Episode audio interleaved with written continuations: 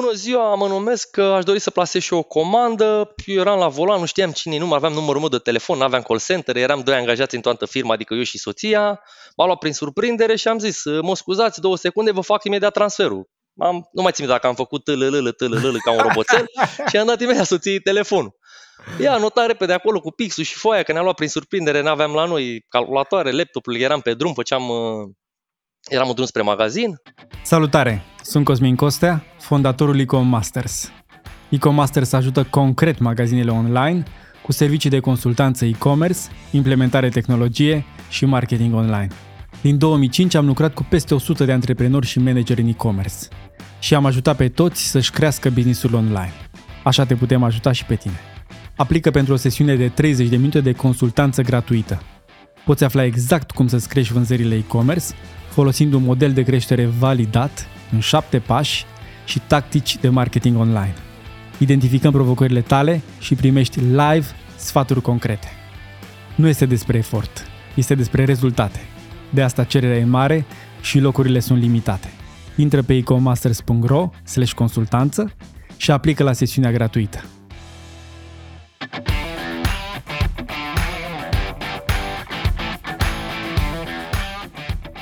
Salutare Nicolae, bine Salut. ai venit la e-commerce pe concret. Cum, cum îți merge? Tu ești Sal- DJ? Salut Cosmin, uh, am fost DJ. Ai fost DJ? Da, am fost DJ vreo 7-8 ani de zile, Serios? până prin 2010, da. Ce muzică uh, Cam toate genurile de muzică ce se asculta în anii respectivi. Eram un DJ comercial, așa nu eram axat pe un gen anume. Ok, ok. Nu de stat din cluburile. Cu... Uh, nu, nu eram pe un gen dedicat anume, eram așa toate genurile abordate, cam ce se asculta în anii 2004-2009, cam așa am activat, vreo 5-6 ani de zile. 2004-2009. Și după aia da. viața te-a purtat, trebuie să ne povestești cum te-a purtat de la DJ la un magazin e-commerce care vinde 5 milioane de euro.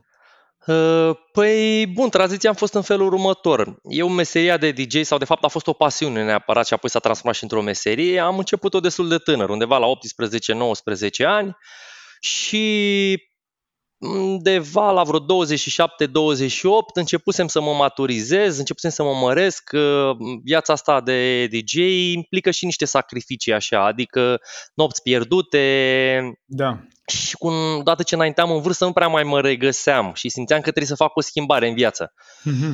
Și a apărut așa ca oportunitate. Fratele meu administra un centru comercial undeva în zona Crângaș și o propunere din partea lui, hai să îți dau și ție un spațiu la dispoziție să începi să faci ceva ce vrei tu.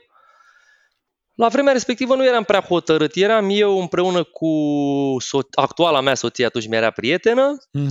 și am zis ok, hai să-i fac ei un business, eu încă eram DJ, ea la vremea respectivă lucra într-un salon de frumusețare și am zis hai să facem un business de familie, să încercăm să facem un magazin de accesorii. Am încercat în anul 2010. Am accesorii început. de fashion. Accesorii de fashion, da. Un fel de Maily Melo, accesorize, Aha. un magazin așa micuț, cu o investiție relativ mică de vreo 5.000 de euro, 20 de metri pătrați, un mobilier și o marfă luată de la furnizori, jumătate achitată, jumătate creditată. Uh-huh. Și ăsta a fost primul pas spre business, ca să spun așa.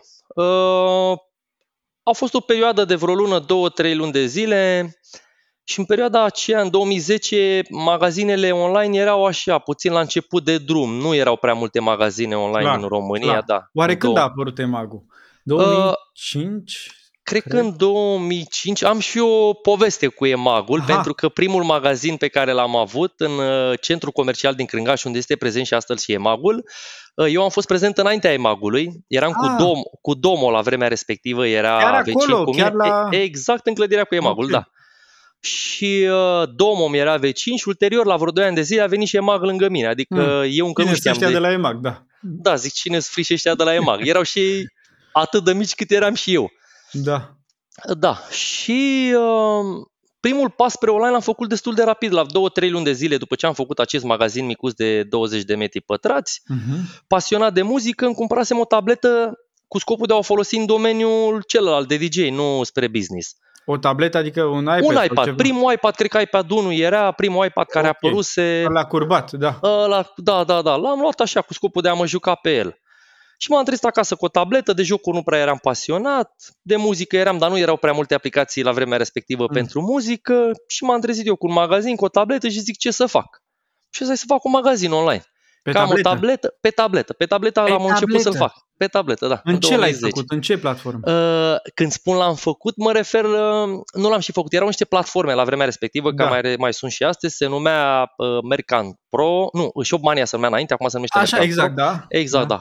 da. Ei, am început, uh, găsisem ceva pe internet, am căutat un search platformă și era ușor destul de simplu de customizat, ca să zic așa, niște chestii elementare. Cel mai mult de furcă, de fapt, era ședința foto, nu neapărat mm-hmm. cât platforma. Și am încercat cu tableta, aveam acasă un cerceaf alb, cu luminile de la magazin, le-am dus în magazin că aveam lumina mai bună, am pus cerceaful, am luat tableta și am început să pozez produs cu produs, editat cât am putut pe tabletă și așa am creat uh, magazinul. E bine, așa da poveste frumoasă. Deci de la zero. De la zero. E, exact, de la zero sau de la minus, ca să zic da. așa. Aveai și datorii la furnizor. Aveai și datorii la furnizor, corect, da. și la vremea respectivă nici marketing nu prea știam cum să fac. Erau niște site-uri de filme acum vreo 10-12 ani de zile în care puneai un banner, îi contactai și spuneai pune și mie un banner aici uh-huh. și spunea pe un site acolo un banner. Și la două zile m-am trezit cu prima comandă. Și mi s-a părut interesant. A ce, treia, ce a venit la prima comandă? Ce? Țin minte o pereche de pantofi și o geantă care creasem eu un banner, o reclamă, fix ceea ce creasem ca și reclamă. Pe exact pe acelea două produse mi-a venit și prima comandă. O pereche de pantofi și o geantă turcoaz. Și acum le țin minte. Am, da, da, da. La Megidia. Oh, la Megidia? La Megidia eram în mașină, cu soția mă duceam spre magazin și uh, am fost contactat telefonic de clientă, la vremea respectivă era mai greu să plasez o comandă online. Bună ziua, mă numesc că aș dori să plasez și o comandă. Eu eram la volan, nu știam cine nu aveam numărul meu de telefon, nu aveam call center, eram doi angajați în toată firma, adică eu și soția.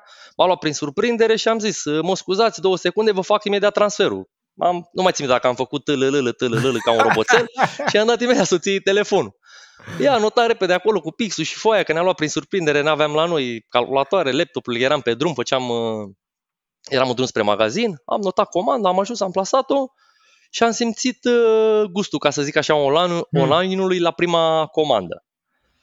Și apoi, destul de rapid, cred că la vreo 3-4 luni de zile, descoper Facebook prin 2011, deja la început, uh, mi-apare ceva, ei abia lansase, cred că, Facebook Ads în România.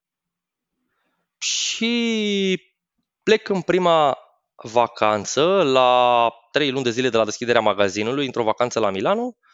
Uh, noaptea înainte să mă culc, deschid laptopul, încerc puțin să mă joc, să creez o campanie, aloc un buget de 50 de lei, mă culc cu soția, deja aveam al treilea angajat care era rămăsese la magazin, deja eram da. crescusem, da. da, eram și online și magazin fizic. M-am culcat și m-am trezit a doua zi uitând că am creat campania respectivă și țin minte, aveam o medie de 3-4 comenzi pe zi. Și când m-am trezit, aveam vreo 34 de mail-uri că primeam și notificare în momentul în care primeam uh, o comandă. La ora 12 ziua cheltuisem un buget de vreo 18 lei și primisem vreo 30 ceva de comenzi. Wow am rămas șocat, deja aplicasem formula, dacă cu 18 lei am primit 34, ori nu știu. Ideea e că de atunci s-a schimbat totul, am schimbat biletul de avion, mai aveam două zile de stat, n-am mai stat că ne dăduse afacerea peste cap, trebuia să venim repede în țară și de atunci a început distracția apoi. Ce vremuri bune, acum pe Facebook bagi bani și se duc într-o coș fără fund, nu, nu știi ce se întâmplă. Cam, cam da, da. da. Astăzi costurile sunt mult mai mari, da, față de ce era în 2000. 11. Da, și Asta a fost așa, ca, un, ca o introducere a începutului, ca să zic, uh, da. al depurtat. Da. Ce, ce vindeți voi acum, mai exact? Haine, încălțăminte? Doar încălțăminte, doar pentru femei. Când am ales uh, denumirea brandului depurtat, eram indecis, nu știam exact ce Aha. o să vând la vremea respectivă, ba mai mult vindeam și accesorii în perioada aceea când am ales brandul. Uh-huh. Uh, alegerea numelui a stat la baza faptului că nu eram hotărât ce urmează să vindem. Și atunci am zis, ok, i-au depurtat, că sigur va merge și pentru haine și pentru orice altceva ce va fi depurtat. Pe parcurs mi-am dat seama că e mai sănătos ca branding să construiesc un brand dedicat pe un produs anume, uh-huh. în care clientul să zică, ok, intru pe site, intru pe depurtat, sigur îmi găsesc o pereche de pantofi pentru evenimentul la care am nevoie. Uh-huh. Și m-am focusat pe domeniul acesta pe pantofi Și astăzi suntem la vreo 1500 de comenzi pe zi. 1500 de comenzi pe zi. Wow, impresionant. Sursele de marfă, am văzut un pic că sunt produsele la un preț foarte bun pe site. Da. Sursele de marfă sunt China, Turcia, Polonia, care... Uh, da, sunt mai multe. Și China, și Vietnam, și Indonezia, cât și Europa, Spania, Italia, uh-huh. Franța. Uh, prețurile mici se datorează din mai multe motive. Avem odată un departament uh, care ne ocupăm de achiziții, tot ce înseamnă, spre exemplu, dacă în Italia anul acesta sunt niște tendințe să poartă cu bot mai pătrat sau mai ascuțit. Uh-huh. Și în România încă n-a prins acest gen. Piața din Italia se blochează cu acel model următorul an la noi există tendințe pe acel model, noi putem să facem negocieri pe Italia sau pe Spania, pe marfa respectivă unde nu a prins uh, acel model, la noi urmează, să zicem, ulterior vine trendul respectiv și putem așa să facem achiziții chiar la prețuri mai mici decât ei au achiziționat din fabrică, pentru că de multe ori și furnizorii încearcă să-și vândă marfa de la un sezon la altul să nu se blocheze cu stocurile respective. Și așa ajungem, am cumpărat modele mai ieftine de la furnizori din Europa decât le-aș fi cumpărat de la fabrică. Mm-hmm. Deci noi înțeleg că noi suntem un an în urmă cu uh, Nu e o regulă, nu neapărat. E acum mai depinde și de piață. Se întâmplă și invers. Și la noi în piață să ajungem să uh, nu prindă un model și anul următor sau peste 2 ani de zile să prindă într-o altă țară. Nu e neapărat o regulă. Sau, de exemplu, în Italia anul acesta nu, nu prinde un model, ei se sperie, furnizorii vrea să se deblocheze, îl vând în România și următorul an, de fapt, există cerință pentru acel model care l-au deblocat. E puțin uh, și loterie. Da, da. Cum, uh, cum ai făcut o analiză de piață, ai făcut un uh, plan, uh, la început nu, dar ulterior acum îți știi concurența? Cât de în detaliu îți știi concurența? La început n-am știut nimic, nici nu m-a interesat să știu ceva, că am pornit așa ad hoc, n-am pornit cu un plan business la vremea respectivă în 2010, cât era un domeniu nou, adică nu simțeam vreo presiune, vreo concurență, porneam de la o investiție de 5.000 de euro, nu eram presat. Uh, da, pe parcurs mi-am, mi-a apărut și mi-am și descoperit concurența.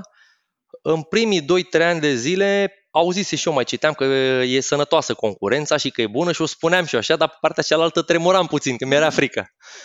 Uh, apoi m-am maturizat și eu pe parcurs și mi-am dat seama că chiar e sănătoasă concurența, nu te lasă să adormi, te face să fii mai bun. Uh, și există și două tipuri de concurență. Acum vorbesc din experiența mea, ce am văzut ce s-a întâmplat pe parcursul anilor. Apare o concurență directă care te urmărește și încearcă să se inspire, să fure din afacerea ta. Și aici uh-huh. am descoperit, de exemplu, când mă uitam prin termeni și condiții, prin alte site-uri, vedeam că luau mot a ce era la noi pe site, uh-huh. copiau și puneau și taxe de transport. Dacă noi aveam o greșeală de ortografie, o regăseam și pe celălalt site. Da. Și atunci, la acest tip de concurenți, nu făceam griji. Că îmi dădeam seama că e de să uită la noi, nu vin cu ceva plus și atunci stăteam liniștit. Când vedeam concurenți care vin cu ceva total diferit, atunci îmi făceam griji într-un fel, că ziceam, domne, ok, oamenii au altă viziune, văd lucrurile într-un fel, mă uitam la ei, îmi plăceau și ei mă stimulau. Și eu, la rândul meu, încercam să fac ceva mai bun, dar nu uitându-mă la ei, când dădeam seama că nu e bună abordarea. Și uitându-mă uh-huh. și gândindu-mă la businessul meu și cum văd eu afacerea mea.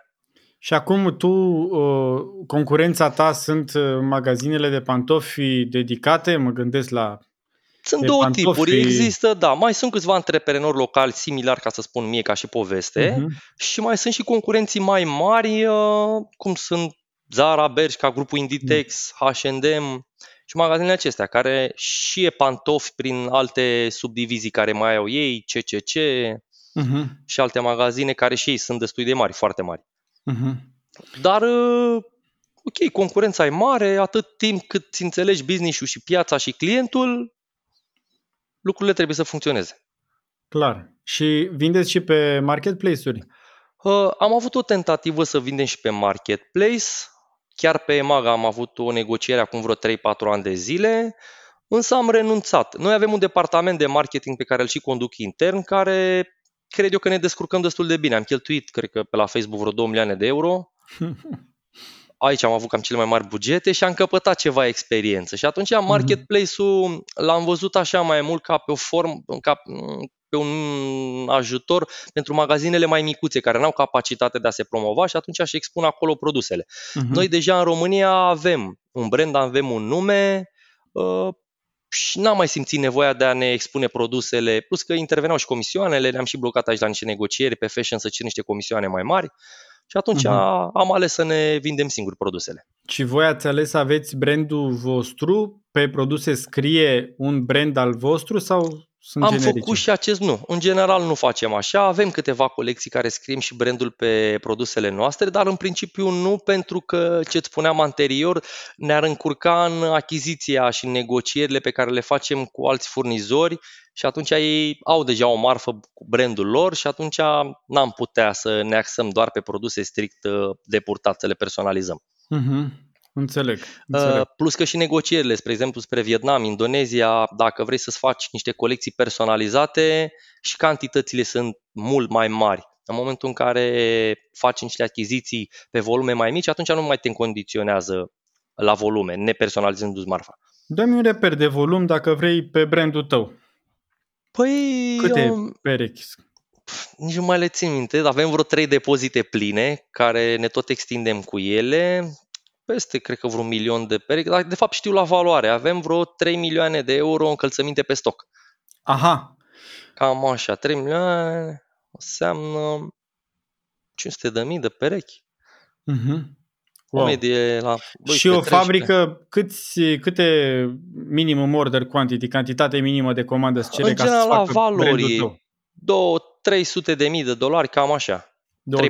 3-400 de mii de dolari, da. Să-ți facă brandul tău. Da, problema e că te condiționează la cantități, adică și per model, adică trebuie să iau un model de pantof roșu cu botul ascuțit, 7000 de bucăți și scopul nostru, abordarea noastră e diferită.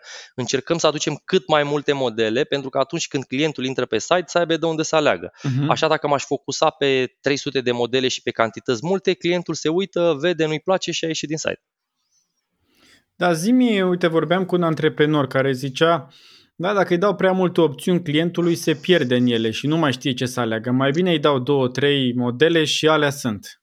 Uh, bun, când vorbim de un magazin online, nu știu, cum este Magul, să spunem, sau nu știu, alt magazin care are mai multe tipuri de produse, poate da, poți să te gândești așa, dar strict când te focusezi pe un produs încălțăminte și mai ești dedicată și doar pentru femei și atunci site-ul este foarte bine structurat la nivel de categorii.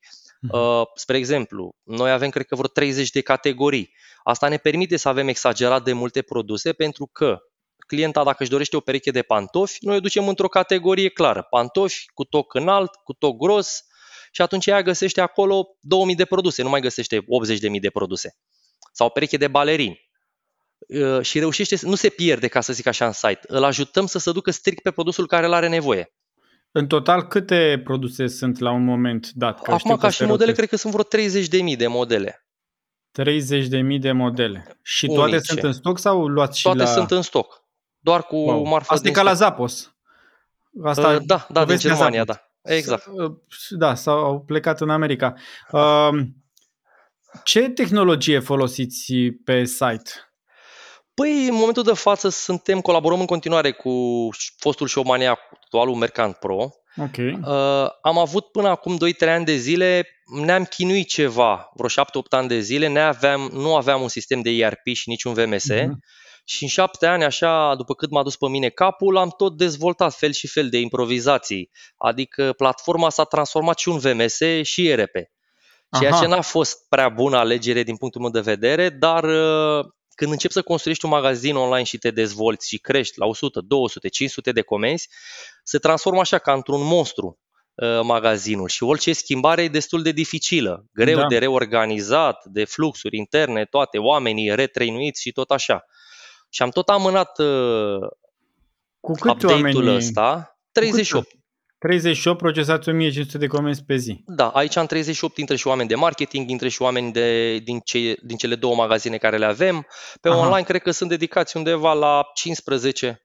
Și din ăștia cât se ocupă efectiv pickeri, oamenii în depozit? Undeva la vreo 8 pickeri și 8 uh, checkeri.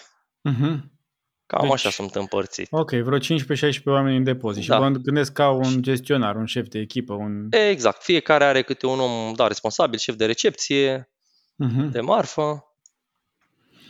Ok, și deci aveți, ați rămas de la început, asta e o poveste impresionantă, de la început cu Showmania, acum Merchant Pro. Exact, da. Și schimbarea radicală, ca să zic așa, în 2000, acum 3 ani de zile, în 2019, da, uh, începuse să ne cam blocăm în activitate. Ne extinsesem uh-huh. deja în două depozite, începusem să livrăm și în Bulgaria comenzi și era puțin cam problematic. Uh, mi-am dorit să trimit o comandă către clienți în situația când aveam o comandă cu două produse din depozitul A și din depozitul B, să nu facem două colete să plătim două taxe de transport, că ne încărcam cu costurile și nu ne permitea nici adausul comercial. Și aveam o variantă în care le plimbam noi cu mașina dintr-un depozit în altul, aici le împerecheam, le uneam, greșeam, se împerecheau, da. ne aveam un VMS, nu verificam, trimiteam cutii greșite că omul să uita la produs, să uita la cod, îl împacheta, dar de fapt citea în loc de JM33, era JM32 și ajungea la client al produs și aveam o medie, cred că la vremea respectivă aveam 700 de comenzi, dintre care 30 de comenzi în fiecare zi nu aveam să le trimitem clienților. pentru că se crease haos pe depozite. Clar, deci făceați o consolidare a comenzii, practic din două surse de stoc. Exact, exact, da. Și am luat hotărârea, am studiat vreo șase luni de zile piața IRP-ului și a VMS-ului și am mm-hmm. făcut o implementare în 2019 care ne-a schimbat uh, total viața și productivitatea și controlul. Ce ați spus? Păi uh, ne-am luat un VMS de la Point Logistic și ne-am luat și un ERP de la Senior Software. Mm-hmm care le folosim de 3 ani de zile. A fost pentru mine unul groaznic, 3 luni de zile, eram la 6 dimineața treaz în picioare, mă culcam la 12 noaptea, nu mai puteam să mai mănânc de stres și de la stomac, pentru că tot ce construisem în 7 ani de zile trebuia să șterg cu buretele și toate fluxurile regândite, pentru că mm-hmm. eu aveam un VMS și un RP, ca să le spun așa, construite în platforma de la American Pro, dar nu erau. Wow. Adică erau niște lucruri după mintea mea. Aici vreau un buton când apăs să facă lucrul ăsta, aici un buton, ceea ce nu există o platformă să aibă incorporat astfel de funcționalități. Erau niște lucruri dezvoltate.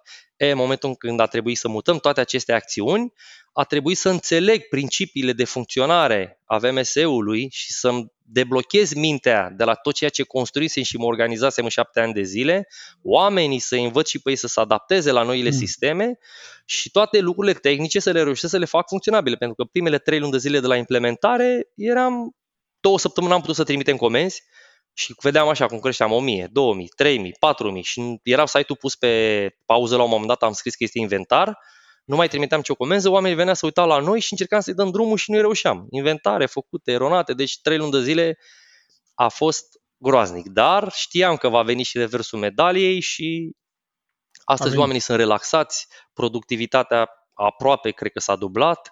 Câte nu... comenzi pic? Uh, în medie aveți un produs pe comandă. Mă gândesc că la pantofi medie 1, puțin. în domeniul nostru chiar se duce la 1,5, da? 2 vara când prețurile sunt mai mici. Ok, și câte comenzi? Am zis undeva la 1500. Nu, dar un pic, a, a, deci ar veni... Pot să spun că cu ce făceam cu 16 oameni 800, acum cu 16 oameni facem 1600. Dublu. Corect, corect. Deci, în general, un om la suta de comenzi, din care jumătate picking, jumătate verificare corect. balare. Da, și iar un alt avantaj, ce aveam 30 de comenzi ori 30 de zile, 1000 de comenzi lipsă pe care nu le trimiteam din cauza erorilor interne, astăzi nu le mai avem, avem una pe lună.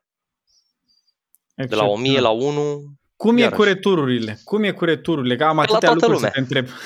Ca la toată lumea, toată lumea se sperie de retururi și nu, nimănui nu-i plac retururile, dar mm. în fashion e normal. Uh, Dar cât, cât de mare e, e procent? 2%, cam 2%, cam N-are așa. 2-3%, sta, nu, sunt, două, sunt două categorii de retururi. Uh, sunt cele refuzate, în care clientul comandă și a doua Asta zi da. S-a cumpără la emoție, are bani, nu știu ce. Da, da? cumpără la emoție, la impuls, vede reclamă, ok, vreau, a doua zi de seama Dar că... se întoarce coletul sigilat, cum ar se veni. Se întoarce sigilat, da. da. Aici avem vreo 2%, cam Asta, așa. Da, e normal. La, cu cât ești mai solid ca brand în piață, cu atât ai teoretic un procent mai mic.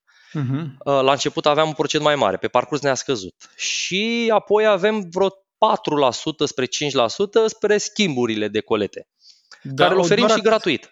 Doar atât. Am tot lucrat în ultimii ani de zile, măsurăm interiorul la încălțăminte, dăm cât mai multe detalii, afișăm mărimea și în centimetri și uh, în măsurile standard și am reușit să ne încadrăm la procentul ăsta de 4-5%. Da, e, mi se pare foarte, foarte bun procentul. Cum ai reușit să reduci refuzul la primire? Aici sunt uh, multe discuții legate de sunăm clienții, nu sunăm clienții după ce pun comandă. Bănuiesc că nu poți să suni 1500 nu, de clienți. asta vreau să zic. Da. Nu, am renunțat, am renunțat, uh, n-am mai sunat clienții. După ce am trecut de pragul de 3-400 de comenzi, am renunțat. Că ne-am dat seama de cât să ne blocăm un flux în a suna clienții, care înseamnă tot cheltuială și pierdere, Uh, ne asumăm să nu mai sunăm clienții și poate să ne genereze încă un procent, două procente în plus prin faptul că nu i-am sunat. Oricum clientul e destul de notificat. Mailul în care pleacă comanda de la noi, SMS-ul de la curier când îi ajunge uh-huh. comanda, deci plus valoare faptul că noi îl apelam în momentul în care pleca comanda de la noi, nu cred că era. Și atunci am renunțat să-i mai sunăm. Mă uit acum pe site, voi faceți voi pozele de produs sau le luați Avem de la un studio, nu, avem un studio intern unde noi ne facem uh, Și gagici cu picioare ședințele. frumoase, mă gândesc că... Și gagici cu frumoase, cu picioare frumoase, da, așa este, da, și dornice de încălțat și de descălțat. se încalță de vreo 80 de ori pe zi să descalță. Ok. Și la fiecare produs găsesc, acum mă uit, mă uit un pic pe site-ul vostru, găsesc și dimensiunea în centimetri, găsesc informații sau... Exact, da. Chiar avem o, o opțiune nouă adăugată de vreo 6 luni de zile. Dacă ești pe desktop cumva, în momentul în care te duci cu cursorul pe mărime și aștepți puțin cu cursorul, uh, se schimbă. Ba mărimea în centimetri, ba mărimea, spre exemplu 37 și dacă vei sta puțin cu cursorul pe mărime, se schimbă mărimea. Ar trebui să apară mărimea în centimetri. În centimetri. Da, în timp okay. ce ești cu cursorul în dreptul mărimii. Da, da, da, văd. 36, 22. Da, și mai e și un tabel acolo informativ de mărimi, în care clienta, dacă este pe mobil, apasă și vede mărimile și în centimetri. Deci problema majoră este mărimea, nu culoarea, materialul, tocul. Cea mai mare, da, cea mai mare problemă așa este, da, mărimea. Uh, care e greu de măsurat exact. Adică chiar dacă și afișăm, clienta dacă și măsoară uh, talpa piciorului, tot pot să apară diferențe, adică nu se simte comodă, dar uh, situații de culoare chiar nu avem de modele, adică pozele sunt destul de clare, sunt destul de multe, 6-7 poze per produs, atunci clienta înțelege când își face achiziția produsului. Așa este, sunt multe. Mă uit acum pe site și într-adevăr sunt. În afară de Merchant Pro, ce software mai aveți? Și mi-ai spus că ai Point Logistic la VMS și Senior la RP. Uh, la email marketing sau la alte, ce alte tool-uri mai folosiți? Uh, da, folosim o platformă de email marketing de la Newsman, trimitem uh-huh. cu ei un mail undeva la o dată la săptămână, la 10 uh-huh. zile, nu suntem nici foarte agresivi, foarte de client să nu-i deranjăm. Uh, așa, și mai folosim niște chestii interne de la Microsoft To Do, folosim ca să ne organizăm și free aplicația. Da. Da, Microsoft To Do e foarte practică, ne ajută să funcționăm intern sub formă de task-uri în relația în achizițiile cu furnizorii, ne sincronizăm, ne notăm acolo comenzile de la furnizori și e o aplicație în care se poate lucra în echipă și foarte optimă. Așa este. Este o aplicație. Microsoft nu, To Do. E free. Nu știam pe nimeni să o folosească, dar uite că... Am descoperit-o, am analizat-o și am adaptat-o nevoilor noastre. E accesibilă și de pe telefon. Uh-huh. Văd și un timp real ce se întâmplă intern, am și eu acces acolo, sunt să creează ca niște grupuri, e un fel de WhatsApp grup, dar uh, nu sub formă de chat, sub formă de tascuri. Uh-huh. Ok, și ce, ce mai folosiți? Deci Newsman la, la email marketing, uh, Windows Task pentru uh-huh. task-uri? Da, uh, și pe marketing mai folosim intern Banner Snack, care cred că acum îi fac tranziție către Creatopi, parcă să numesc. E o aplicație foarte ok pe partea de marketing, de create așa bannere și ce mai avem noi nevoie pentru Insta, Facebook, materiale. Uh-huh. Cât de priceput ești tu sau tu ești cu marketingul în firmă, nu? Da. La uh, citit Google Analytics. La înțeles uh, datele din Google Analytics. E ceva important pentru voi sau? E ceva important. În principiu, da, eu supraveghez partea asta de marketing. Pot să zic că o analizez așa de în detaliu, cât mă ui pe cifre.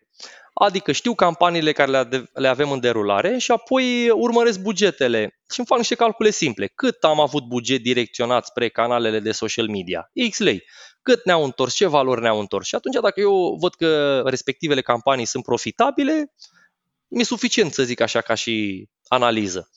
Folosești și raportarea din uh, Merchant Pro sau? Uh, văd și acolo puțin. cifrele, da, corect. Văd și în Facebook Ads. Sincer, mai mult mă uit în Facebook Ads decât în Google Analytics. În Analytics, și sur... Aha, și... în Analytics mai puțin îl urmăresc. Sursa voastră de trafic majoră e Facebook. Uh, Da, din punct de vedere campanii plătite, da, și avem și undeva la vreo 40% sau 50%, cred că trafic direct. Chiar 60%. Trafic direct? Direct, din uh, clienți recurenți. Ok. Un procent destul de mare. Da, sună foarte, foarte bine. Mă uit și eu pe datele voastre publice și văd că, într-adevăr, aproape 50%. Și se întorc clienții să cumpere? Uh, da, păi cam, cred că 70-80% din clienți sunt recurenți astăzi, după 12 ani de zile. Uh-huh. Adică au mai plasat o comandă. Exact, da. Vreodată. Adică eu, de exemplu, când mă uit așa prin panoul de control, unde urmăresc așa, mai arunc o privire peste statistici, mai mă uit și peste comenzi și acolo am un identificator. Când mă uit la nivel de comandă, văd un nume și văd și câte comenzi mai au uh, plasate clienții respectivi. Și când fac un scroll, cred că majoritatea clienților în dreptul lor văd o cifră, 2, 3, 6, 15, 22, mai vreau și o cifră de asta, 74. De comenzi? Dă vine, da, da, dă vine să sunt client, dar să-i dăm repede un voucher. Păi, da, merită un da, voucher. Da. Merită. Și pe curierat, uh, cum merg uh, lucrurile? Folosiți curierii obișnuiți? Folosiți și dulăpioarele? Ce? Uh, da, am lucrat cu Urgent Cargo și lucrăm în continuare cu ei foarte mult timp, de, vreo, de când ne-am înființat. Și de vreun an de zile mi-am dorit și am și început colaborarea și cu SMDay. M-au atras foarte mult uh, EasyBox-urile de la ei. Uh-huh. Uh, și funcționează foarte bine. Chiar avem un volum destul de mare. Eu, ca și client, de exemplu, pe la Emax sau pe alte platforme am mai folosit, am simțit că îmi place și mi-am dat seama că dacă mie îmi place, place și altora. Și atunci am făcut o înțelegere cu ei, am semnat un contract și colaborăm de vreo 5-6 luni de zile cu ei și lucrurile merg foarte bine pe EasyBox-urile lor. Și ai observat că vorbeam și eu cu ei pe tema asta și ai observat că ar fi o rată de neridicare mai mare la EasyBox decât dacă livrezi acasă? Uh, uite, sincer, n-am făcut o statistică, dar o să mă uit. Sincer, am crezut că nu va fi. Dar, uh, uite, chiar o să mă uit. Nu, n-am, da, da, n-am, n-am analizat-o sincer până acum, nu-mi dau seama, dar mi-ai dat o temă, da. și uh, pe partea de plată, plătesc cu oamenii cu cardul sau tot ramburs? Din ce în ce mai mult. Știi că în urma pandemiei cam peste tot a crescut da. Da, plata cu cardul, inclusiv și la noi și avem, cred că undeva aproape de 20% ne-am dus procent plată cu cardul.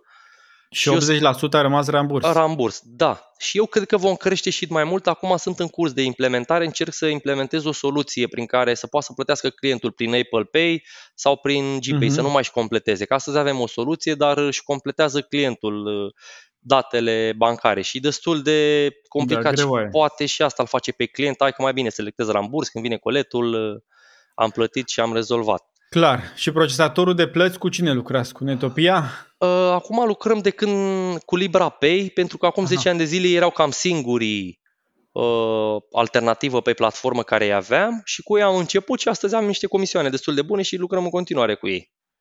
Ok, ok. Da, ne-am înțeles ok ca și comision și atunci am păstrat uh, legătura cu ei. Mm-hmm. Și aveți cam 200.000 de vizite pe, pe lună? Cam la ce nivel sunteți? Uh, le urmăresc zilnic, sunt undeva la vreo, acum am și crescut, la vreo 30.000 pe zi. Pe zi, da, da. 30.000 eu, pe zi. Eu cam în fiecare seară la 12 și 2 minute noaptea dau un refresh și văd uh, traficul și cifrele din ziua anterioară. Și pe e... zona de conversii, ce canale convertezi mai bine pentru voi? Și Facebook și Instagram, am încercat puțin și TikTok, deocamdată nu vinde prea bine TikTok-ul, mm. e decât așa ca branding să fii prezent pe acolo. Mm-hmm. Așa, mai suntem în rețeaua de afiliere Tu Performant, mai primim și de aici ceva comenzi. Deci vreo, vreo 2% aveți rata de conversie, dacă străiești de mii de vizitatori și 1500 da. de comenzi, cam, cam așa este, zic bine? Calculez cam bine? pe aici, cam pe aici este, da. Eu m-am obișnuit, sincer, urmăresc două cifre, că urmăresc destul de des campaniile din Facebook și știu bugetele pe zi. Uh-huh. Și mhm. când se închide o zi, eu zic în felul următor, am cheltuit pe marketing atât, am generat vânzări de atât și apoi știu că îmi dau seama că cifrele sunt bune și direcția e bună. Ok, ok. Uh... La nivel de campanii, spre exemplu, în Facebook, cu cât obținem un ROAS mai bun, cu atât pulsăm mai mult în campaniile respective. Uh-huh. La ce nivel de ROAS, dacă poți să ne spui? Păi cred că suntem la o medie acum de 8,5, cam așa. Ok, din campanii Facebook. Din campanii și Facebook, urmăriți da. și alte surse de trafic, Google, Instagram, uh, direct? Noi când creăm campaniile în Facebook, lăsăm să se ducă unde vrea Facebook și apoi uh, uh-huh. el hotărăște unde ne generează mai multe vânzări. Ok, Ok. Pe zona de discounturi ai văzut că, mă uit că nu aveți multe discounturi sau poate n-am intrat eu, parcă vindeți la prețul fix, nu? Da, păi nu prea au nimeni discounturi, adică cei care au discounturi au, dar nu sunt discounturi și am ales o politică corectă și onestă față de clienți. Uh, am văzut că între timp și alte magazine și-au mai corectat puțin abordarea și au uh-huh. gen preț recomandat de furnizor și preț vândut. Uh-huh. Cred că am mhm. văzut și pe la EMAG practic asta. S-au mai renunțat puțin la prețurile umflate și scăzute în care încerca să se stimuleze clientul.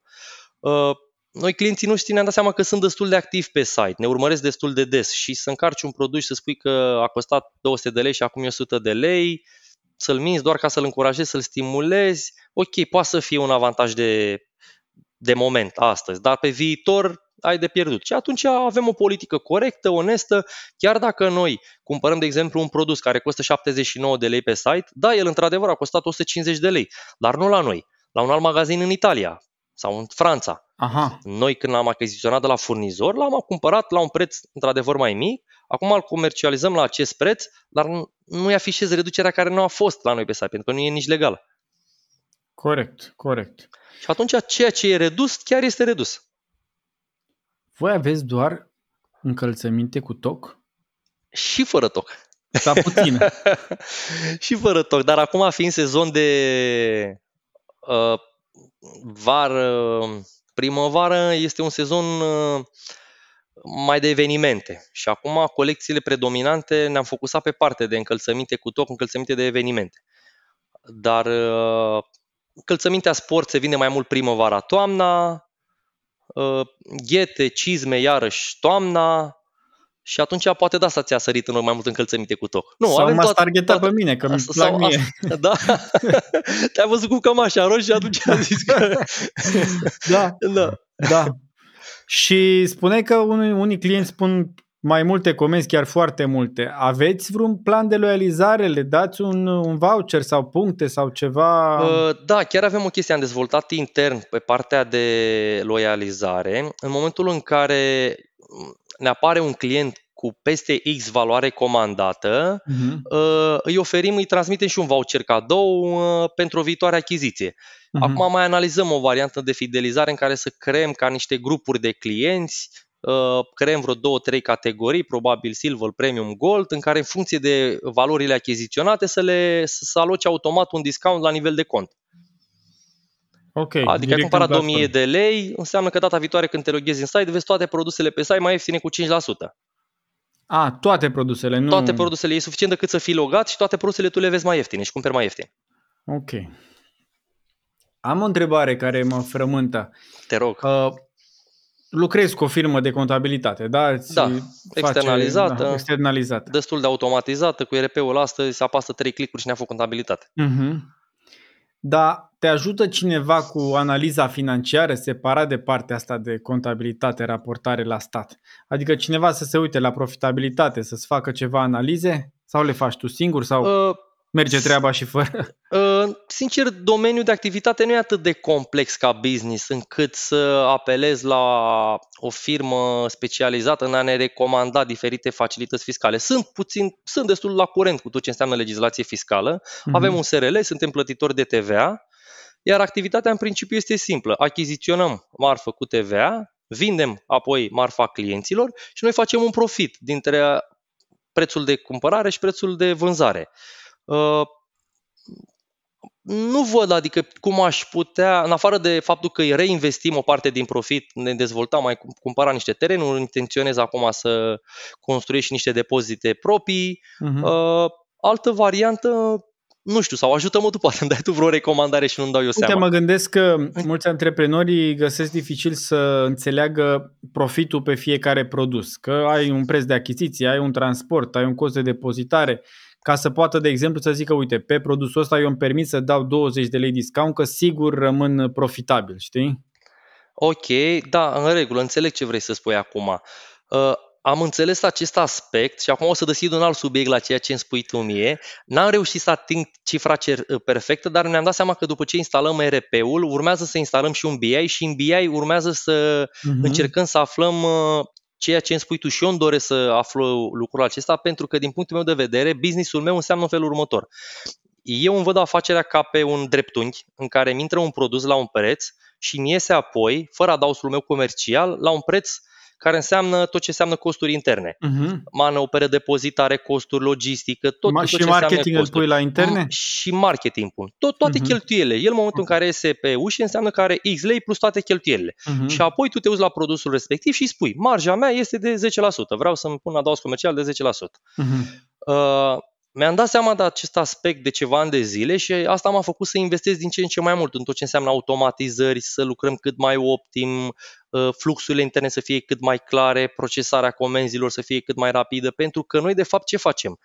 Clienții când cumpără de la noi ne răsplătesc munca noastră, adică ceea ce noi muncim bine intern, ei când uh-huh. fac o achiziție de la noi, ei ne mulțumesc pentru serviciile interne care noi le-am făcut și ne cumpără produsul nostru. Uh-huh. Uh-huh. Noi dacă ne facem treaba bine, reușim să avem niște cheltuieli cât mai mici. Și atunci e spre avantajul clientului. Și noi produsul, când ne intră pe depozit cu un preț de X lei plus cheltuielile interne, marja noastră, apoi reușim să avem prețul mic de vânzare. Într-adevăr, avem niște calcule, tot lucrăm la ele, dar cred că BI după ce o să-l avem instalat, reușim să afăm exact clar, adică vrem să intrăm în detalii de astea, de genul în care o cutie stă pe raft 3 luni de zile în medie și știm că chiria costă X lei și o cutie exact. la noi când stă pe rav ne costă 1,10 bani. Exact. Exact. exact. Scociu, consumăm nu știu cât scoci, mai punem un cent la percolet sau mhm. toate, uh-huh. toate aceste cheltuieli. Așa se face corect, într-adevăr, business. Este mult de muncă, dar ce s-a întâmplat? Faptul că businessul a mers și de la an la an am crescut exponențial, uh, lucrurile acestea nu ne-a permis să zic așa foarte, ne-am focusat no. mai mult pe dezvoltare, dar nu le-am neglijat, da. mi-am dat seama că sunt importante și atât cât firma era profitabilă de la an la an, nu mi-am făcut vreo grijă că cât am reușit noi să simțim business-ul și deciziile interne de a reduce niște modele și să nu luăm niște decizii greșite, să vindem și apoi să ieșim pe pierdere în anul respectiv, n-am avut astfel de situații, dar da, le conștientizăm și e foarte important, mm-hmm. pentru că atunci ai un control și spui clar, simplu perechea asta a costat atât, costurile sunt atâta, aceasta este marja și atunci n-ai cum să greșești în business. Corect. Și ce BI vreți, vreți să vă puneți?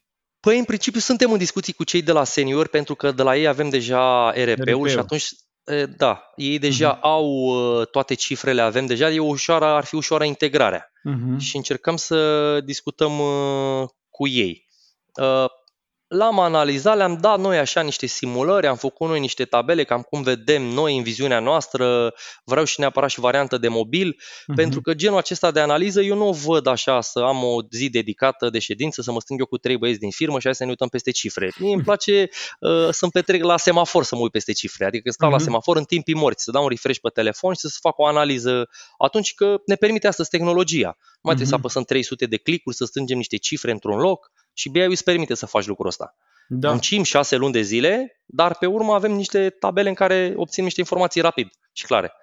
Hai să ne întoarcem un pic la vânzări. Vine o doamnă, da, o domnișoară, vrea să-și cumpere o pereche de pantofi.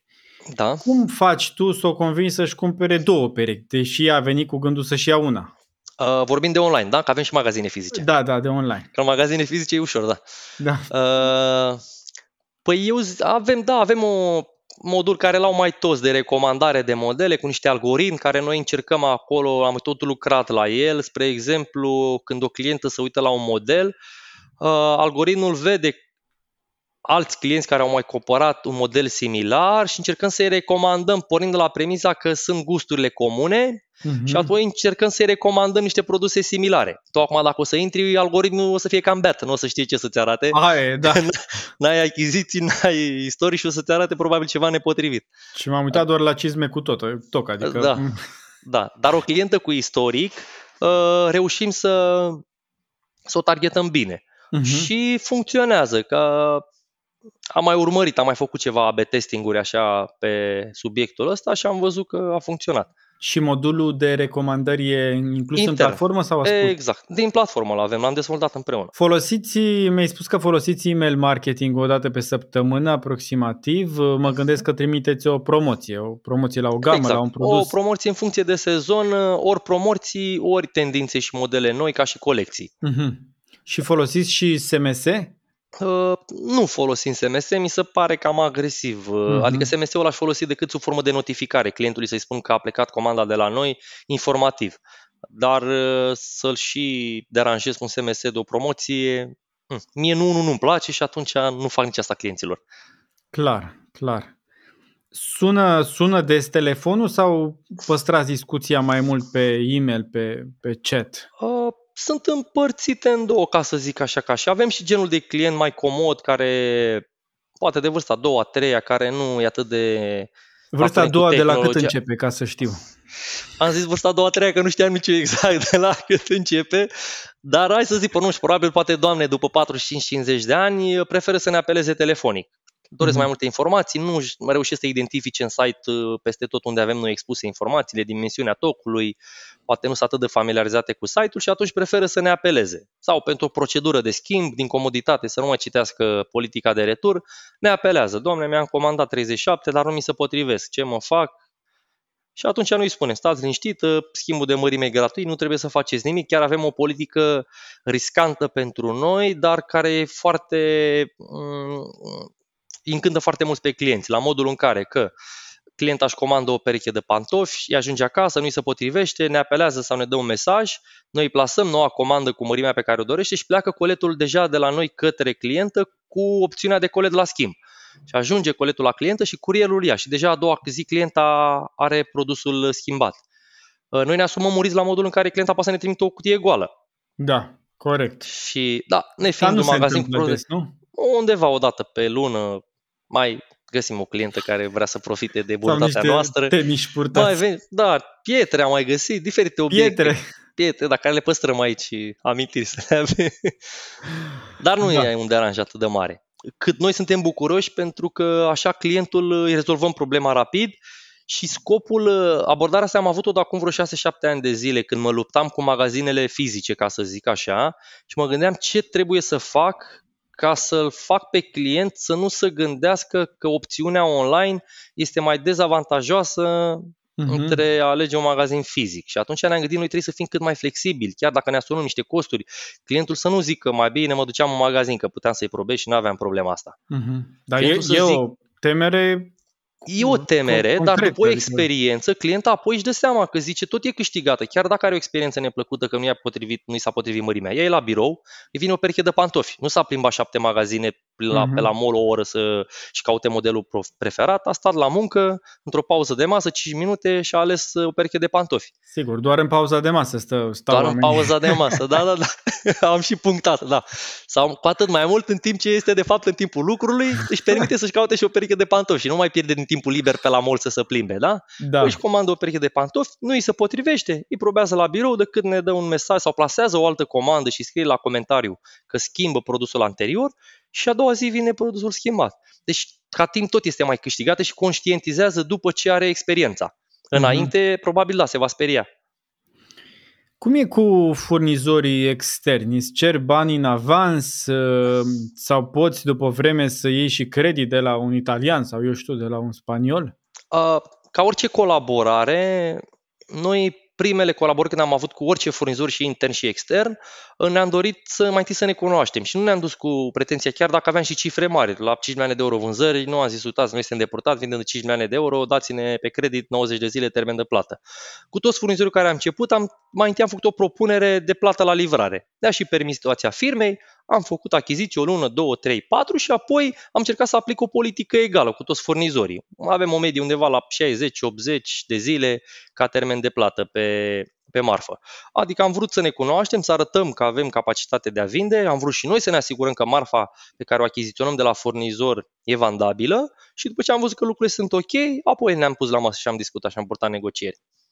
Deci plătești marfa la 60-80 de zile și asta în medie pe raft cam cât? Uh, mm, cred că tot cam atât. Mm, puțin mai mult. Avem și niște marfă care o ducem de la un sezon la altul. Cred uh-huh. că mhm. avem undeva la vreo jumătate din marfă se duce o medie cam așa, cred că la vreo 80-90 de zile. Deci practic tu creditezi pentru că plătești înainte să vinzi. Exact, exact. Da, da, da. Am făcut pe parcursul ăsta pentru că mi-am dat seama cu cât plățile, eu am spus media, dar avem plăți și mai rapide. Uh-huh. Acesta este termenul. Mi-am dat seama cu cât uh, ajut și furnizorul cu plățile, cu atât și el va fi deschis. Spre exemplu, abordarea mea, eu nu fac o negociere cu furnizorul. Am câțiva furnizori care lucrez cu ei orbește la modul în care el îi are colecția de încălțăminte, efectiv mi-o trimite în depozit toată lui colecția lui de încălțăminte, intră, se recepționează cu prețul, eu nici știu prețurile lui, de, adică nu le negociez, nu fac nimic, avem o înțelegere ne bazăm pe încredere, adică el știe calculele lui și marja lui și eu știu și îmi fac uh, treaba mea. Și atunci mi-am dat seama cu cât eu voi fi mai corect față de furnizori și el va fi atent apoi cu mine. Și, drept urmare, am furnizori de 10 ani de zile care colaborăm și ne înțelegem foarte bine. Mm-hmm.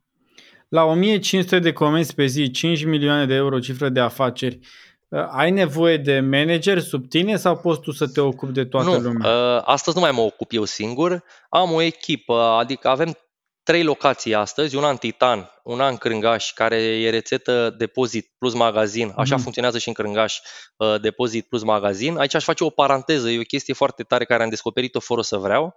Am pornit cu un magazin mic, și în spatele magazinului, când am început în 2010, am mai luat un spațiu mic, că nu mai aveam loc să pun marfa în magazin, încălțămintea. Uh-huh. Și am mai luat încă un spațiu. Și am mai luat încă un spațiu, dar eu extindeam zona de depozit și zona de magazin mi era suficientă. Și așa am ajuns să avem, spre exemplu, la Titan un depozit de vreo aproape 1000 de metri pătrați și un magazin de 100 de metri pătrați. Uh-huh. Ceea ce ne face să fim, cred că suntem unul dintre magazinele cele mai mari din Europa, din punct de vedere disponibilitate modele în stoc majoritatea magazinelor în centrele comerciale sunt invers proporționate. Magazinul are 500 de metri pătrați și mai au un depozit de 200 de metri pătrați unde țin cutiile înghesuite acolo. Uh-huh. Dar eu, livrând și comenzi online, apoi am avut nevoie să mă dezvolt și pe partea asta de depozit. Și chiar dacă am ținut un cost mai mare stând într-un centru comercial pe partea de depozitare, vânzările magazinului au crescut pentru că dintr-o 100 de clienți care țin într-un magazin și ai 100 de modele, să spunem îți cumpără 20. Dar când îți intră 100 de clienți și tu ai 10.000 de modele, o să-ți cumpere 80 hmm. de clienți, caut unde să aleagă. Okay. Și asta m-a făcut să schimb așa. Bun. Și am ajuns la trei locații. Două, uh, mm-hmm. Titan, Crângaș și încă o locație nouă care am făcut-o exclusiv pe parte de online, că începusem să ne cam blocăm cu spațiul. Și pe fiecare locație există cu te un om dedicat de locație și încă un om general care răspunde de toate cele trei locații și apoi sunt și eu. Cam asta ar fi Ok, puțin, și pe sediu, cum ar veni, ai pe cineva care se ocupă de IT, pe cineva care se ocupă de marketing? Cum uh, Exact, exact. Într-una dintre locații, spre exemplu, la Titan, avem o persoană care se ocupă parte de IT, Uh, tot ce înseamnă probleme tehnice care apar pe parcursul zilei, RP-ul, vreo eroare la VMS se blochează, se întâmplă ceva. La fel și în Cârngaș mai am cu o persoană, lucrează în echipă, apar vreo problemă la site, nu merge ceva, s-a blocat, ia legătura imediat cu cei de la tehnic, pentru că ei sunt conectați zilnic, zilnic sunt prezenți la birou, eu nu sunt chiar zilnic prezent la birou și atunci uh, ei răspund la orice provocare care apare pe parcursul zilei. Uh-huh. Și marketingul avem, sunt eu și cu încă o persoană. Nu lucrați cu agenții? Uh, nu lucrăm cu agenții, am încercat, ne-am dat seama că nu reușesc să ne înțeleg atât de bine cât ne cunoaștem noi în 10 ani de zile și atunci am preferat să-l facem intern. Drept urmare avem și rezultate și atunci ne-a încurajat să-i dăm înainte noi. Clar, clar, are, are rost. Spune-mi, uh, te-ai gândit să faci și vânzări B2B, să vinzi și tu către alții, distribuție? Adică să mă transform și un furnizor. Uh-huh. Uh, nu prea, pentru că am avut, de exemplu, câțiva furnizori care au încercat și ei să intre și în latura de online. Uh, unii au reușit mai mult sau mai puțin. Eu consider că în momentul în care te focusezi pe un lucru și vrei să Uh, vânzările și partea de furnizori sunt cam două meserii diferite, din punctul meu de vedere. Adică să fii plecat mai toată ziua prin Europa și prin China să faci achiziții și negocieri pe la fabrică, alegerea modelelor și alte griji care le mai ai, de exemplu, acum am avut și noi ceva probleme cu furnizorii pe scumpirea transporturilor, containere de la 3.000 s-au dus în 15.000 de dolari costurile, sunt și acolo niște griji și niște lucruri de realizat zi de zi. Și atunci dacă te deconectezi dintr-o parte și începi să duci în partea cealaltă, e posibil să ai de pierdut. Eu am ales să mă focusez foarte mult pe ceea ce am învățat să fac acum 10 ani de zile și să duc cât mai sus și aș face altceva doar dacă simt că trec 6 luni de zile și mă plictisește ceea ce fac uh, astăzi. Ok. Dar ceea ce fac astăzi nu mă plictisește. Spre exemplu, am pornit cu România și ne-am dus în Bulgaria, în Ungaria, în Grecia, în Croația. Am extins magazinele și mi-am dat seama de ce să mă duc într-o altă direcție când ceea ce știu mi-ar fi mult mai ușor să implementez și în alte țări, același domeniu, livrez în aceleași depozite și mi focusez Cum aici energia. efectiv? Uh, din, din aceleași depozite din România. Ok, și cine îți duce marfa la...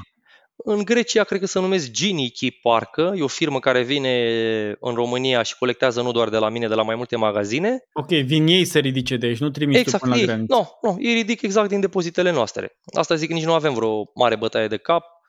Uh, pe Bulgaria la fel, pe Ungaria la fel. Colectarea se face din aceleași depozite din România, cu firma lor. De curieri local din țara De curieri respectivă. local din țara respectivă. Exact. Da. Ok. Uh, avem un angajat în fiecare țară care lucrează de acasă, angajatul din Bulgaria lucrează de acasă, uh, pe parte de relații cu clienții, comunicare, mail-uri, mesaje prin rețele de socializare, o singură persoană nesuficientă pentru fiecare țară la un volum destul de mărișor și pe acolo 150 pentru început de comenzi pe zi. Mhm. Da, e ceva. Um, cine alege produsele? Tu te pricepi să alegi pantofi ăștia roșii cu toc? Uh, da, în Pe mare gustul parte tău sau cum, sunt cum pe faci? gustul meu. Da, păi sunt așa, sunt două tipuri de achiziții. Sunt achiziții oarbe, în care furnizorii care i-am cei mai vechi, colecțiile ei își fac, negociază cu fabricii, intră în sarcina lor selecția și crearea modelelor și efectiv ei îmi livrează marfa direct în uh, depozit. Eu nici nu știu măcar ce mai primesc. Adică merg pe mâna lor. Nu fac niște achiziții direct din prima cantități mari. Merg pe niște cantități mai mici. Spre exemplu, nu știu, 50 de perechi la un model. Mhm. Apoi, în funcție de, de vânzări și de model, uh, am dezvoltat un cont la nivel de furnizor, inspirat puțin din rețeta marketurilor și ce fac? Ei au teoretic acces la marfa lor. Furnizorul își vede marfa la mine în stoc. Mhm. Și eu am creat o formulă în care el o știe. Când am mai puțin de X bucăți în stoc, el îmi face reaprovizionare automat pe modelele respective. Aha. Și atunci am dezvoltat un sistem automat în care ei livrează marfa în funcție de cum uh, să vinde și intră în sarcina și în grija lui. El să facă niște selecții bune, să, alege niște modele, să aleagă niște modele bune, să-mi ofere niște prețuri bune. Furnizorul, dacă mi oferă niște prețuri mari și niște modele urâte, doar din dorința de a-mi vinde mie o marfă, marfa respectivă eu nu iau o cantitate mare din prima, iau o cantitate mică, se blochează la mine. Ok, eu o vând într-un final la un preț redus, n-am făcut profit cu ea, dar nici el n-am făcut rulaj cu mine. Mhm. Și atunci sistemul acesta ne-a făcut să înțelegem că eu trebuie să-mi fac treaba mea și să vând, el trebuie să-și facă treaba lui și să facă o colecție bună care să vândă. Da, Și foarte așa, interesant. da, și atunci am creat un sistem automatizat în care el și-a înțeles uh, responsabilitatea și eu trebuie să fac marketing, site-ul să funcționeze bine, imaginea să fie bună, logistica să funcționeze foarte bine. Clar, clar, înțeleg. Și în felul ăsta noi numim și EDI sistemul ăsta de conectare, adică furnizorul îți vede stocurile și este oarecum responsabilitatea lui să se asigure că nu rămâi fără marfă. Exact, exact. Am o curiozitate personală. Cum gestionezi numerele pe fiecare produs? Cumperi 50 câte 10 din Aici cele sunt- 4-5 numere? Sunt cam standard. În uh, domeniul ăsta al nostru cu încălțămintea, uh, nu putem să cumpărăm o pereche. În general sunt niște rețete, sunt niște baxuri în care încap în general 8 sau 12 sau 24 de perechi. Mhm. Și un box de încălțăminte conține o rețetă sub forma, spre exemplu, o pereche 36, două perechi 37, două perechi 38. Aici mai ținem și noi la curent furnizorul în funcție de piață. Dacă se vând mări mai mici, dacă se vând mări mai mari, Uh, și apoi creăm o rețetă de comun acord al boxului respectiv. În momentul în care facem ap- reaprovizionare pe modelul respectiv, există și șansa în care, spre exemplu, mai am două perechi de 37 în stoc și să mai am încarc cu încă două perechi în stoc.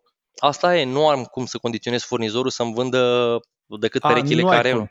Tu nu, Nu, dai n-am- comandă pe, pe număr, doar pe baxuri. Nu, nu, nu aș putea să-i cer asta furnizorului pentru că i-ar fi și lui greu din punct de vedere logistic. Toată marfa lui vine și lui stocată la nivel de box și să-l pun pe el să scoată perechi din box să-mi livreze strict perechile care eu îmi doresc, ar, fi, că ar crea o harababură la el în depozit, ar strica marfa, să o descoată, să o scoată, Sunt, n-ar funcționa uh, așa.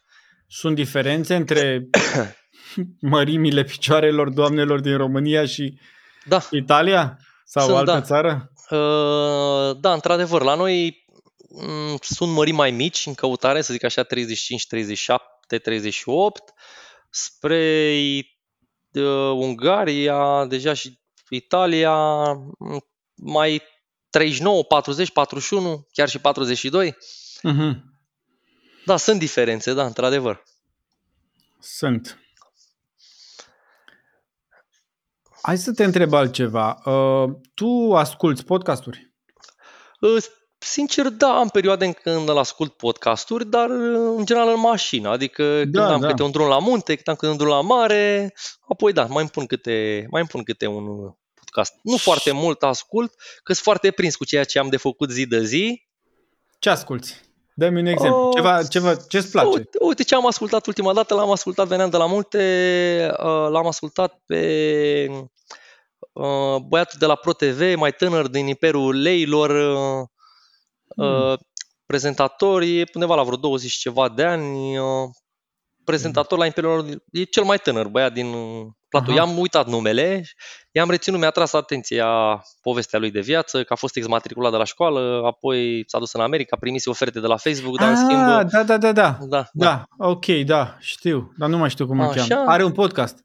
Are un, da, uh, are un podcast în care își pune povestea lui, probabil are mai multe. Eu am auzit unul dintre ele și am făcut Mm. un search pe, că tot îl văzuse, mi-a trăgea atenția și a zis hai să înțeleg puțin povestea, da, și mi-a plăcut povestea lui. Mind Architect mai îmi place Mhm. să-mi înțeleg creierul, să știu cum să Și pe la stau, de altora, vor, da. să stau cum să dă vorbă cu mine și eu lucrez cu oamenii la rândul meu, am 38 de angajați și atunci îmi place și îmi și place latura asta uh, a minții omului, ca să zic așa. Și am încercat să o Paul înțeleg. Olteanu e și magic, da, așa. El, are felul da, e ăla de a magic. El vorbi. deșifrează tot ce e în mintea noastră, da, și ne Da. ajută, îl ascultăm și zâmbim și zicem, a, da, așa e. Adică, Bine că cineva a articulat așa frumos și clar ce poate da, da, era vor, și mie. vorbește pe înțelesul tuturor, da. Exact, exact. Uh, ai o, o idee, s-a întâmplat să asculti un podcast sau să citești un articol sau orice și să zici, bă, uite, asta e o idee bună, aș vrea să o, să o testez la mine. Mă duc luni dimineață la muncă și văd și eu dacă merge la mine. Uh, Da, în generația mea sunt împărțiți în două, am observat. Am prieteni care sunt foarte pasionați de citit și de documentat excesiv în căutarea de a înțelege, de a descoperi și de a implementa în businessul lor. Eu nu mă regăsesc acolo uh, și încercam să mă înțeleg de ce nu am abordarea asta. În fiecare zi cam am ceva de făcut, deja sunt angrenat într-un sistem destul de complex care funcționează, trei magazine, trei depozite, Uh, studiez așa, dar nu neapărat sub formă de citire, mai mult e- când mă plimb, de exemplu, dacă mă duc într-un mall, eu mă uit pe sus la becuri, intru într-un magazin, văd ce lumini au, ce au folosit. Uh, îmi place să mă- studiez depozite. Când eram în negocieri cu cei de la Point Logistics, m-au dus în niște depozite uh, să văd cum funcționează, conveioare, Mhm. automatizări. Îmi place foarte mult să studiez Ai într-o formă conveioare? practică. Ai ceva Uh, automatizări în depozit? Uh, Conveioare încă n-am montat, am lăsat pe altcineva să monteze ca să văd dacă sunt funcționabile. Ele știi și tu că na, ești în domeniu, devin uh, practic ce fezabile la niște suprafețe Mhm. uh, mai mari. Încă suprafața mea fiind împărțită în trei depozite, sunt trei depozite aproximativ a câte 1000 de metri. Nu sunt foarte mari Mhm. și investiția și fluxurile și ce ar însemna să fac eu pe acolo nu mă ajută foarte mult.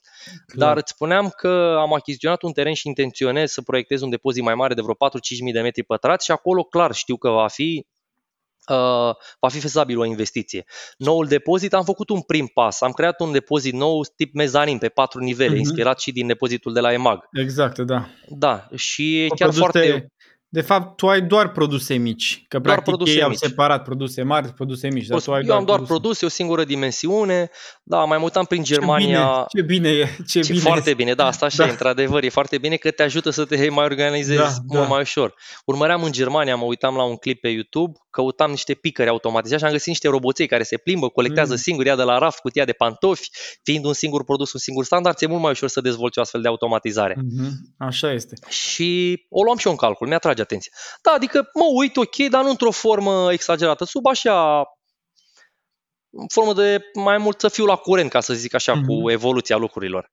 Da, acum raportul între vânzările online și offline în cifra ta de afaceri cam cât e? Uh, destul de mare, undeva la 80% online și 20% cam offline.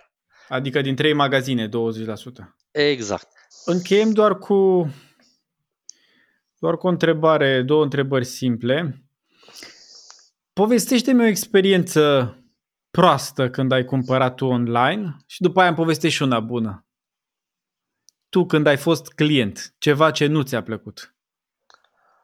Da, am o experiență, tot la un magazin de pantofi, încerc puțin să-mi aduc aminte. Nu îi dau numele să nu zic că fac Hai, dai numele, că nu, nu e... Oricum nu mi-e concurent, Eco Shoes. Eco Shoes, ok. Da. Uh... Eco, ăștia care sunt și la mall? E, cei care sunt la mall, da. da. Eco, scumpi. Da, scumpi, da, corect. Da, nu sunt, adică nu pot să zic că le fac lor, nu sunt concurenți și încerc să le fac mm. anti-reclamă. Am avut o experiență, mi-a rămas în minte neplăcută, dar uh, m-a întrebat online, acum o să-ți răspund, dar este offline, dar o să okay. încerc să caut una între timp bun, uh, care m-a deranjat și a rămas surprins. Mi-am cumpărat trei perechi de încălțăminte, așa rapid eram în trecere în mall, mi-au, atras, mi-au plăcut că erau foarte comozi, îmi place să stau, stau destul de mult în picioare, prin depozite, mă prind printre oameni, uh, ziua merg prin oraș și atunci mi-au atras atenția două modele, le-am luat așa repede la impuls, m-am încălțat cu ele, dar apoi mi-am dat seama că le-am luat cam mici. Eu, nu știu cum e, cizmarul să vine încălțăminte, dar nu să pe la încălțăminte. Și mi le-am luat mici, nu mi erau confortabili și m-am dus a doua zi să le returnez și mi-au zis că nu le pot returna decât să-mi cumpăr altceva. Și am încercat și nu am găsit ce să-mi cumpăr, că nu, nu simțeam altceva că mă, să-mi placă. Să... Mm. Și am rămas surprins de faptul că sunt refuzat și că obligi un client să-și ia și nu-i dai șansa să-și primească bani înapoi. Erau intacte, erau în cutii, ceea ce eu în magazinele mele și am mult situații mai în care, de exemplu, se mai încalță omul cu pereche și iese cu pe stradă și dă seama că nu e destul de confortabil și vrea să o returneze chiar și în aceste condiții mai accept. Adică mi s-a părut puțin ciudat faptul că nu să nu accepti un client care îți aduce un produs înapoi. Da. Îl, îl deranjezi, îl pierzi, adică de ce ai face așa ceva? Scopul nu din o tranzacție să faci profit cu clientul. Eu, ca și politic, am și schimbat-o. Avem vreo 100 de zile drept de retur. Adică dacă vine un client după 100 de zile cu produsul, noi nu avem nicio problemă, îl returăm. Chiar și a venit și după 200 de zile cu o pereche de pantofi. Și i-am dat bani înapoi, fără nicio problemă. Da, clar. Da, online experiențe așa neplăcute aș scoate altceva, în altceva în evidență. Partea de user experience magazinele din România sunt mulți care nu prea înțeleg latura asta. Adică Dă foarte exemplu. multe nume n-am acum în cap, dar sunt destul de multe. Că în general când mai fac câte o căutare pe Google, gen am avut zile trecute nevoie să cumpăr un o pompă pentru bașe, stau la casă și aveam nevoie să schimb o pompă. Și am zis, mi-a zis instalatorul, caută o pompă DAB. Pompă la ce? La o pompă submersibilă, stau la casă și undeva ah. sub solul îl am sub nivelul străzii și când plouă se strânge acolo puțin apă care o împinge o pompă la suprafață. O pompă uh-huh. submersibilă de ape murdare. Uh-huh. Și mi-a zis producătorul, am căutat pe Google, am identificat niște site-uri care nu le cunoșteam. Mă rog, era și Romstal, dar era cu 40% mai scumpă. Și am mai găsit și alte site-uri, că încă n-au înțeles că pe online trebuie să ai și prețuri bune, că oamenii se plimbă. Și am de găsit două, trei site-uri, nu i-am reținut numele, îți dai seama, dacă am făcut o căutare în Google, instalația veselă.ro, nu mai știu, ceva Aha, de genul, și cum okay. se numea. M-am uitat și eu la listă, la listă fire, am văzut cifra de afaceri, că mi dau și de peste 500.000 de euro pana, am zis ok, în regulă și am uh, plasat comanda. Am plasat-o și cu ramburs, nu aveam ce să risc, ce să pierd.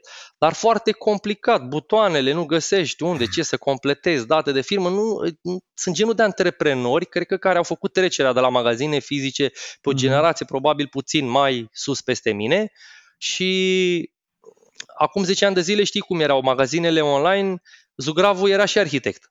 Adică programatorul, da. el, el făcea și frumosul acolo, el făcea pe amândouă, da? Frumosul în mintea programatorului nu arată cu, chiar așa de frumos și de Și acum tu user experience-ul și design-ul în particular îl faci chiar tu? Tu spui uh, cum să arate? Mi-am băgat și eu puțin nasul, am încercat să studiez de vreo 3-4 ani de zile, am urmărit și eu marile magazine, Bobaut eu de exemplu îmi place cum arată, Asus îmi place cum arată, Uh, Fashion Days nu prea arată prea bine, uh, dar am găsit ceva magazine pe afară așa ca referință și întâmplător chiar am un prieten care lucrează pe domeniul ăsta pe la UiPet uh, și am mai stat așa de vorbă cu el și am început să înțeleg de la cum se lucrează. Înainte noi lucram și noi în Photoshop, puneam niște butoane și le dădeam la programator, le vedem, le implementa așa.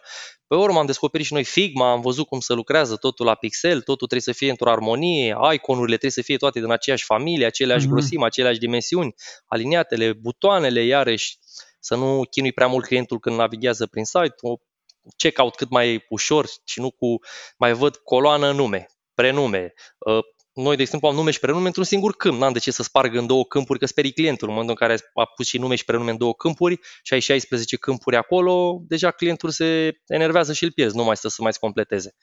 și l-am făcut cât mai simplu, cât mai intuitiv și acum na, vedem și rezultatele. Merge. Și da. odată când ai cumpărat și ți-a plăcut, Hai să-i lăudăm pe niște Și odată oameni. când am cumpărat, păi da, uite, de la Bautiu mi-a plăcut, au mm-hmm. niște chestii, niște automatizări ei pe acolo, multe foarte interesante, ce au și multă inteligență artificială, mi-am dat seama prin site implementată, uh, care încearcă să-ți analizeze și experiența de client, mm-hmm. sunt totdeauna la tendințe. În domeniul ăsta al nostru al fashion-ului e în felul următor. Se aseamănă foarte mult partea de în, cum e în industria modei, de exemplu, noi, marile case lansează tendințele. Gucci, Dolce și toate brandurile da. lansează niște tendințe. Tot mm. pătrat, cu vârf ascuțit.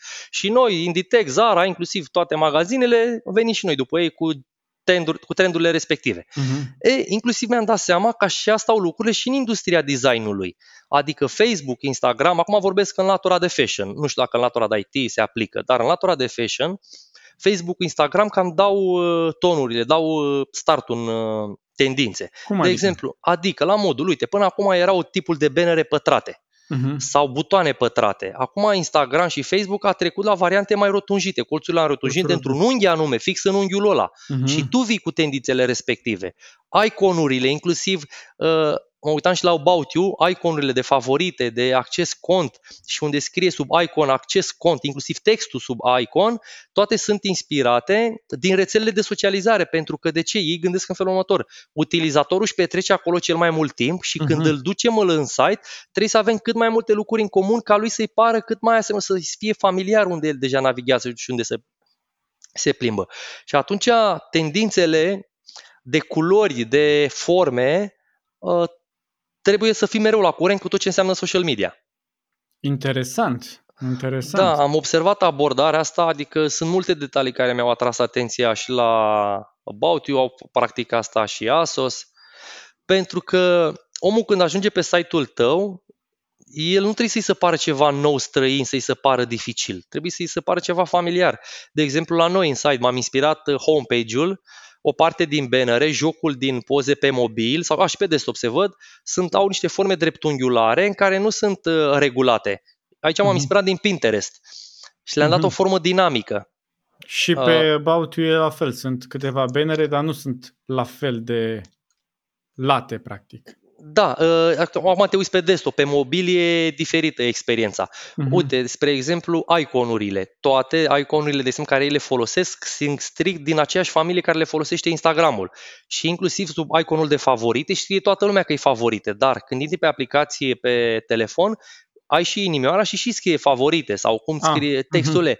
E, sunt puține magazine care au textul ăla, dar ei inclusiv textul acela l-au pus, nu că n-ar ști utilizatorul, dar prin forma lui în care citești cu ochiul, să crezi că este... E, da. Să simți că este de fapt o experiență similară, cunoscută ție. Cât, uh, cât la sută din trafic ai de pe mobil și cât la sută din comenzi?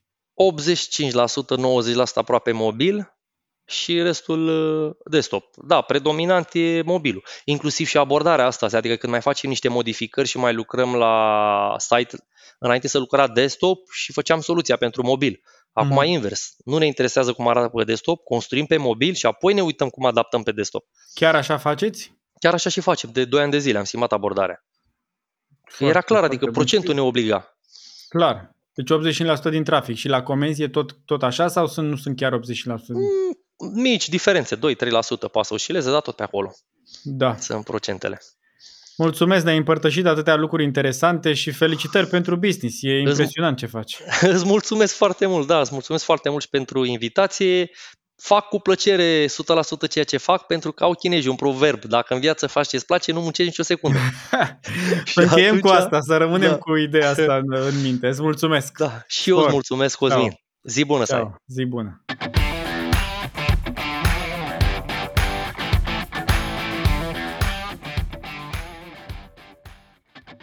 Faptul că ai avut răbdare să asculti acest episod îmi spune că ești cu adevărat interesat de e-commerce și marketing online. Asta înseamnă că ai putea beneficia de suportul echipei Ecom Masters ca să-ți crești vânzările și să-ți scazi costurile magazinului tău online. Este singura echipă cu o experiență de peste 15 ani în business e-commerce. Suntem aici să ajutăm antreprenorii să-și crească businessul online. Așa că dacă vrei și tu să vinzi mai mult cu costuri mai mici, Intră acum pe ecomasters.ro slash consultanță și aplică la o sesiune gratuită. Te ajutăm să clarifici care sunt provocările tale și te ajutăm să identifici soluțiile. Gratuit. Eu sunt Cosmin Costea, fondatorul Ecom Masters și te aștept joia viitoare la un nou episod e-commerce pe concret. Și ține minte, nu este despre efort, este despre rezultate.